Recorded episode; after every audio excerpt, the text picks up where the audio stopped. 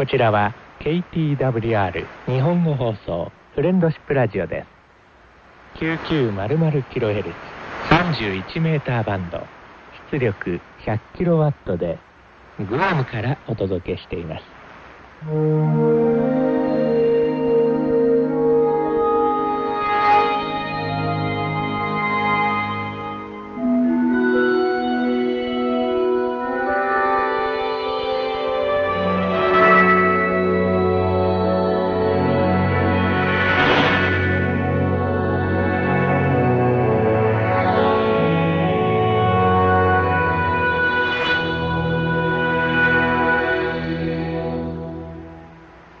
ビーシーエル の皆さん、こんばんは。番組担当のチャッキーです。 ビーシーエル ラジオ友達の番組フレンドシップラジオ担当の谷です。さあ、いよいよさんじゅういちメーターバンド きゅうせんきゅうひゃくキロヘルツ での エーじゅうなな シーズンの放送がスタートしました。今夜のあなたの受信状態はいかがでしょうか。各地の受信状態を私たちもぜひ知りたいので、うん、今週も受信報告書をどしどしお寄せくださいね。お待ちしております。今週のホームページと イーキューエスエル 画像はまたまたシャッキーさん撮影によるですね桜の画像ですね、はい、新しい旅立ちを掲載使用させていただきます。東京は神田川近辺とございますけれども、どのあたりなんですかね。えーっと西早稲田近辺の神田川沿いです、うん、懐かしいねはい。谷さんにも私にも懐かしい場所なんですが、はい、毎年桜の時期に歩きに行くことにしています。えー、川沿いのフェンスに川柳が掲げられていて、うん、桜の花をチラ見しながらその川柳を読むのが楽しみになってるんですよ私もそれ知ってますよ私の場合はですね、はい、都電の荒川線ってありますでしょう、えー、面影橋のね、そこの近辺の神田川沿いのフェンスに掲げてある句をよく笑いながら読んでおりました実は私、うん、肉ほど冷めしてきたのでご紹介しますね。はい。酒よ酒、酒よ酒よと酒を呼び、読み人酔い鳥さん、はい、もう一句。どう思う川柳読んで花見せずこれは読み人ウッディさん、どうですか。面白いね、うん、こんな感じで ケーティーダブリューアール 川柳や ビーシーエル 川柳集まると面白いかもしれませんねあんまりえげつないのは エヌジー ですからね。そうですね、はい今週の イーキューエスエル の発行は金曜日からとなります。 エーじゅうなな シーズン最初の曲、チャッキーさん選曲によるマイケル・ブーブレで It's a Beautiful Day をお届けしました。実はこれは、うん、今年の流れなかったにせんじゅうななねん最初のお正月番組で流れるはずだった曲です今年のいっきょくめだったはずなので、そうなんですよ、えー、さて エーじゅうなな シーズンを新しい停留所のさんじゅういちメーターバンド きゅうせんきゅうひゃくキロヘルツ で出発したこの乗り合いバス的番組なんですけれども、ここ最近どこに向かって走ろうかななどとですね思案しておりました。さんがつじゅうににち番組をお聞きくださった何人かの ビーシーエル ラジオ友達は、うん、今日は宗教色が強かったですね、うん、とか、思えばキリスト教放送でしたっけとか固いお話もいいんだけどてんてんてんと反応をお寄せくださいましたが、はいはい、固いお話しましたっけまだまだそんなん序の口やでってこんなもんやないでって覚悟しときやってお返事しようかなと思ったんですけどね、えー、やめときました大半の方はとっても良かったとおっしゃってくださいましたので、うん、私たちも焼き直し版を作った甲斐がありました、うん、そうですよね、はい。えー、日曜夜にですね、飲み物を片手にまったりとくつろぐひとときというのがこの番組のコンセプトなので、基本的には皆さんからのお便りや新鮮なネタをご紹介しながらですね、バスの旅を続けようと考えておりますけれども、お便りの内容やご提供くださった画像や音源にまつわる話題やネタ次第ではですね、少し真面目なお話もさせていただく時もございます。もちろんビーシーエル という趣味を通して今を生きることについてはですね、ご一緒に考えるような時間も持たせていただくつもりでおります。簡単に言うと、はい、基本的にはだんだんと堅苦しくなっていくことはないという理解でよろしいでしょうか、谷さん。まとめましたね。はい、はい、その通りでございます。えー、そしてですね、時々今まで通り次にお流しする金子さんのコーナーも入れていくつもりです。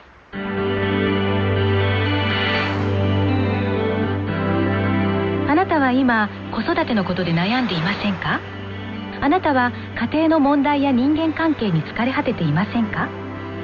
この時間はファミリーアドバイザーの金子浩二がとっておきのファミリートークをお届けします。私は料理が大好きで、台所は私にとって楽しい場所なんですが、台所は子供たちにとっても素晴らしい教育の場所になるんです。お元気ですか？金子浩二です。皆さんは子供たちを台所に温かく迎え入れているでしょうか？お母さん方は忙しい時に子供が台所でうろうろすると邪魔だと感じる時があるかもしれませんね。でも台所は子供たちの家庭における教育にとって絶好の場所になる可能性があるんです。その理由をお話ししましょう。まず子どもたちは台所で家庭運営の最も大事な側面について学ぶことができます。えー、計画的な買い物、食材の準備と保存、料理の仕方、テーブルのセット、皿洗い、道具の整理、そして掃除と衛生管理について学ぶことができます。次に台所でお母さんやお父さんと一緒に働くことによって愛情を込めて家族のために頑張る親の姿を見せることができます。それは子どもたちが将来良い家庭を築いていく時の大きな力になります。さらにそのように台所で一緒に作業をしている間にいろいろな話題が上がってくるでしょう。学校の勉強の状況、友達との関係、異性関係について自然な会話の中で同情したり励ましたり忠告したりすることができます。まだありますよ。台所での作業は学校での勉強にも役立ちます。料理をする中で物を測ること、温度について、いろいろなものの性質について、科学や数学的な内容などさえ関係してくるんです。最後にもう一つ、もしかしたらこれが一番素晴らしいことかもしれませんが、親と過ごす明るく楽しい時間を持つことによって子どもたちの幸福感が高められるんです。そして親と一緒に作った料理を自分はもちろん家族みんなにおいしいねと言って食べてもらえば、他の人の役に立つことの喜びを感じることができるんです。いかがでしょうか？こんな風に台所は子どもたちにとって豊かな教育の場所になるんですね。金子浩二でした。金子浩二さんのファミリートークをお届けしました。お送りしている番組は ケーティーダブリューアール 日本語放送フレンドシップラジオです。 きゅうせんきゅうひゃくキロヘルツ さんじゅういちメーターバンド、出力 ひゃくキロワット でグアムからお届けしています。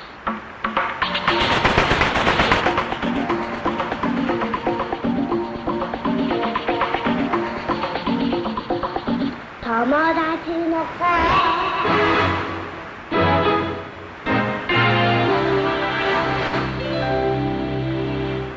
今夜最初の方は北海道札幌市の細川さんです。さんがつじゅうににち番組の受信状態はアイコムコミュニケーションレシーバー アイシー の アールななじゅうご とフィルドアンテナ エムケー のごにいちにかっこシールドループアンテナ直径ろくじゅうななセンチ、地上高約にじゅうななメーター、マンションベランダ設置をご使用になられて、信報評価でさんさんさんさんさん、ローカルノイズの混信がひどいもののおおむね内容を聞き取ることができましたとのことでした。今日はにがつにじゅうろくにちの焼き直し番組でしたが、結構手が入っており改めて聞く価値のあるものでした。ただ我が家の受信状態は芳しくなくちょっと残念でした。ところで横浜の勅使河原さんのように旅先にラジオを持っていくのは良いですね。私も一人旅には必ずラジオ持参ですかっこ笑い。それとグアムからの キューエスエル が届きました。ありがとうございましたとお寄せくださいました。はい、細川さんどうもありがとうございました。細川さん、どうもありがとうございました。グアムからの キューエスエル が届いたとのこと、うん、本当にほっとしましたよね。本当だよね、はい、私も一人旅が必ずラジオ持参ですとのことでしたね、はい。えー、ビーシーエル ラジオ友達の皆さんもそうなさっておられるとおっしゃる方とても多いですよね。そろそろ外に出てのラジオ聴取も苦にならない気候となりますからね。そうですね、これからの季節、いろんなところでいろんな番組をぜひお楽しみいただきたいなと思います。以前にお話しさせていただきました細川さんからの新鮮なネタも今夜ご紹介させていただきますね。はい、待ってました。えー、これはね ビーシーエル イベント開催のニュースなんです。さんがつついたちに細川さんから頂戴したメールの抜粋を読ませていただきますね。 ビーシーエル ブームのど真ん中に当時のラジオ短波現ラジオ日経にて放送していた大橋テル子の野郎どもメローども王という番組、ご存知でしょうか。大橋さんは我々 ビーシーエル にとって憧れの女性アナウンサーであり、またハム養成番組なども担当され大変リスナーに近い存在でした。そんな大橋さんが今年ヤロメロよんじゅっしゅうねん記念公開収録を企画いたしました。ということで、あのヤロメロのよんじゅっしゅうねん記念公開収録が開催されるとのネタをお寄せくださいました。細川さん、どうもありがとうございました。ありがとうございました。詳細はですね、検索してご確認ください。谷さんはご存知ですか、うん、この番組は。ええ、もちろん知ってますけれども、私はね、多分その番組のだいいっき、一番初めの頃かな、聞いたことあります、うん、確かね、月曜日から金曜日の夕方ごじくらいということでしたので、当時私高校生だったと思いますので、部活がね全盛の頃で、そういう時間はね家にいなかったんですね。だからたまにしか聞いてなかったと思います。でオーディオタイマーを持ってたのでね、えー、それであのエアチェックを留守録してたんですけど、その番組は軽音楽をあなたにでした。あー、懐かしい。ヤロメロは確かね大橋さん以外にも担当者がおられたように記憶していますけれどもね。ほとんどの ビーシーエル の皆さんには大変懐かしい番組でしょうね。そうですね、楽しいイベントになりそうですね。以上、札幌市の細川さんご提供の新鮮ネタをご賞味いただきました。次はにめいの方です。えー、にがつじゅうくにち番組の最後で私ですね、伊勢神宮に旅行される成田さんがペットと宿泊できる宿を探しておられますので、どなたかご存知の三重県民リスナーはおられますかと呼びかけさせていただきましたところ、ラジオネーム山ちゃん エスピー さん、そして鈴鹿のロッキーさんのお二方が早速情報をお寄せくださいました。まずは山ちゃん エスピー さんからの情報です。谷さん、チャッキーさん、いつも楽しい番組をありがとうございます。さて、にがつじゅうくにちの放送の中で伊勢神宮へ参拝される方がペットと一緒に泊まれるホテルをお探ししているという話を聞きましたが、過去渾身がひどく、また寝ながら聞いていたので間違っていたらお許しくださいかっこ閉じ、私の職場の人から勧められたホテルを紹介します。鳥羽市にある鳥羽ワンワンパラダイスホテルです。参考となればと思いますとお寄せくださいました、はい。山ちゃん エスピー さん、どうもありがとうございました。山ちゃん エスピー さん、どうもありがとうございました。鈴鹿のロッキーさんは次のような情報をご提供くださいました。はい、ご紹介しますね。今放送でペットと泊まれる伊勢神宮周辺の宿の呼びかけを聞きましたので、ネット検索しただけですがさんけんほどヒットしましたので、下記ご参照にされてくださいと。いずれも伊勢のですね二見というところにあるみっつの旅館のサイト情報ご添付くださいました、はい。鈴鹿のロッキーさん、どうもありがとうございました。ありがとうございました。ご親切なリスナーの反応は本当に嬉しいものですね、うん、ね、ありがたいことですよね、えー、成田さんはペットとご一緒にお伊勢参りに行かれたとのことでした。ペット同伴の宿泊施設もあるものなんですね。そうですね、ペットを誰かに預けないと旅行できないという声は前々から多いですもんね。そうですね、うん、でも盲導犬ですら下の宿泊施設もまだまだ多いですよね。そうなんですよね。パラリンピックも開催されるみたいですからね。都内の星付きホテルは一体どうするんでしょうね。うん、そうですね。イギリスはじめ世界から笑われちゃいますね。ペットって言ってもさすがにヘビだとかトカゲだとかの同伴は無理でしょうが、はい、盲導犬の権利くらいは確立しないと、うん、盲人の皆さんは本当にご不自由で暮らしにくいですよね。そうですよね、えー、関係者の方、もし今お聞きくださっておられましたら、ぜひご一行をお願い申し上げるものです。この方は ビーシーエル 大大先輩の群馬県渋川市の鈴木義和さんです。いちがつにじゅうににち番組の受信状態は八重洲 エフアールジー のななななまるまるとソニー エーエヌ のいちをご使用になられて、新報評価でよんよんよんよんよんとのことでした。にがつにじゅうよっかは初めて海外の放送局からいただいたベリカードの受信日です、うん、お隣の韓国 ケービーエス がだいいちごう、だいにごうがさんがつついたちの北京放送、そしてだいさんごうがさんがつみっかのモスクワ放送、以降は順番は不明ですが、せんきゅうひゃくごじゅうきゅうねんからスタートしたベリカード集めより番組批判と要望が主でした。様々な継承をいただいた曲もあります。知られるのもよしあしですね。とお寄せくださいました、はい、鈴木さんどうもありがとうございました。鈴木さんどうもありがとうございました。せんきゅうひゃくごじゅうきゅうねんは私たちまだ生まれてませんね。そうですね、はい、まあでもそんな時代からの海外放送局の表や裏をですね、つぶさに見てこられた ビーシーエル 大大先輩の鈴木さんですが、ベリカード集めよりも番組批判と要望に主眼を置いて局との対話を続けてこられたとのことでしたね。でもこの番組に対する厳しいご意見は探してみましたが、うん、見当たりませんね。そうですね、はい、ありがたいことです、えー、鈴木さんはじめ小先輩方もご聴取されておられることを意識するとですね、何か私こう背筋がビシッと伸びる気がしますよね。いろいろな思いを持って長年海外短波はじめ中波 エフエム 等々電波に向き合ってこられた諸先輩方から、この新しいシーズンもいろいろとたくさんのことを学ばせていただきたいなぁと強く思わされている次第です。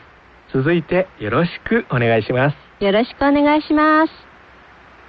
これは愛知県名古屋市の篠田さんからのにがつじゅうくにち放送についてと招待がついたお便りです。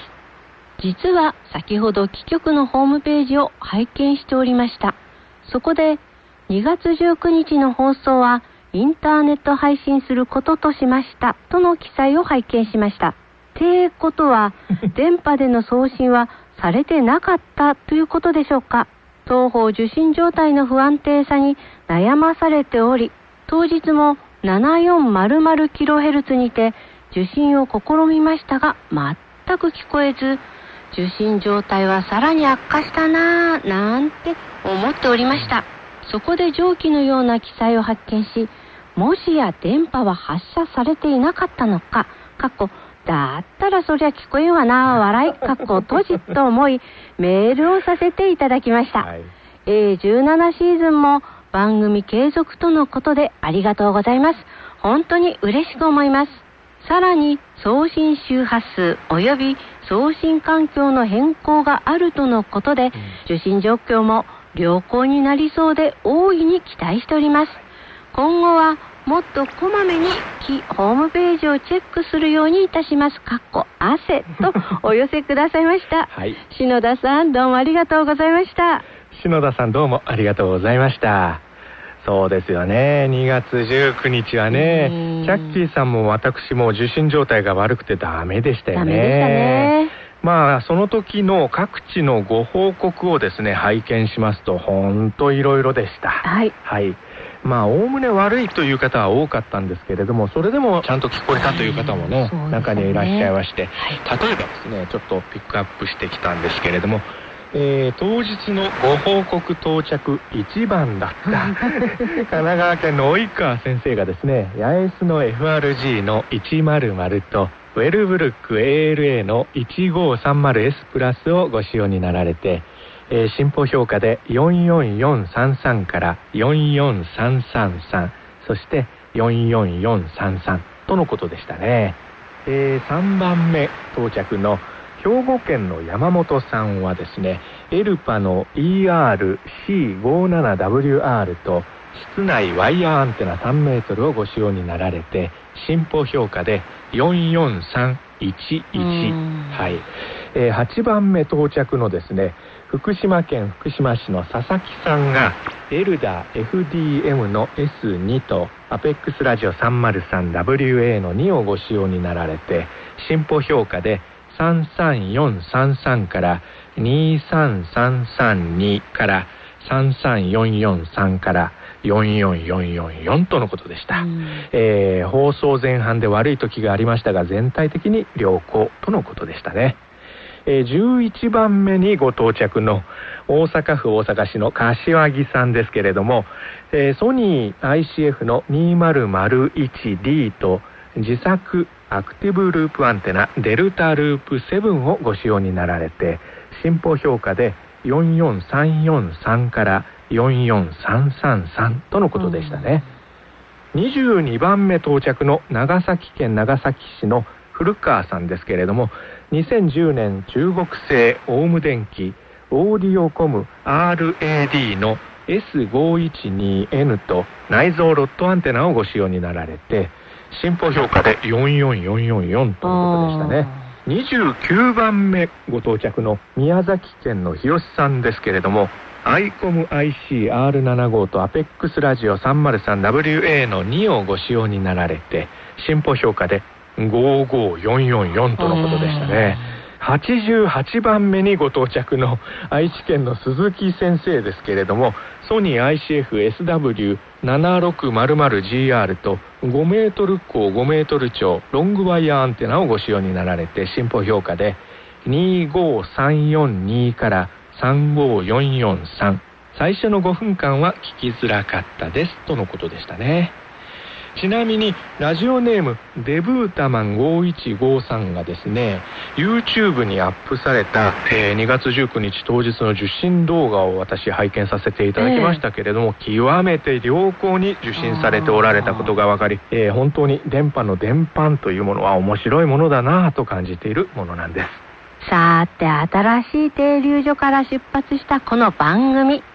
今夜は皆さんどんな感じで聞こえていることでしょうか。そうですね、停波じゃないことを祈るものなんですけれどもぜひ受信状態をご報告ください。お待ちしております。年度末でバタバタとお忙しくされておられる方も非常に多い時期ですよね。どうぞお体をおいたわりくださり、今週も頑張ってくださいね。今週もなんとか乗り切りましょう。常夏のグアムからお届けしました ケーティーダブリューアール 日本語放送フレンドシップラジオ、私チャッキーと谷がお届けしました。今夜は時間までこの曲をお届けします。カーリー・サイモンでレッド・ザ・リバー・ラン。じゃあね。 ケーティーダブリューアール 日本語放送フレンドシップラジオ、番組ではあなたからの E メールをお待ちしています。それではまた来週この時間にラジオでお会いしましょう。おやすみなさい。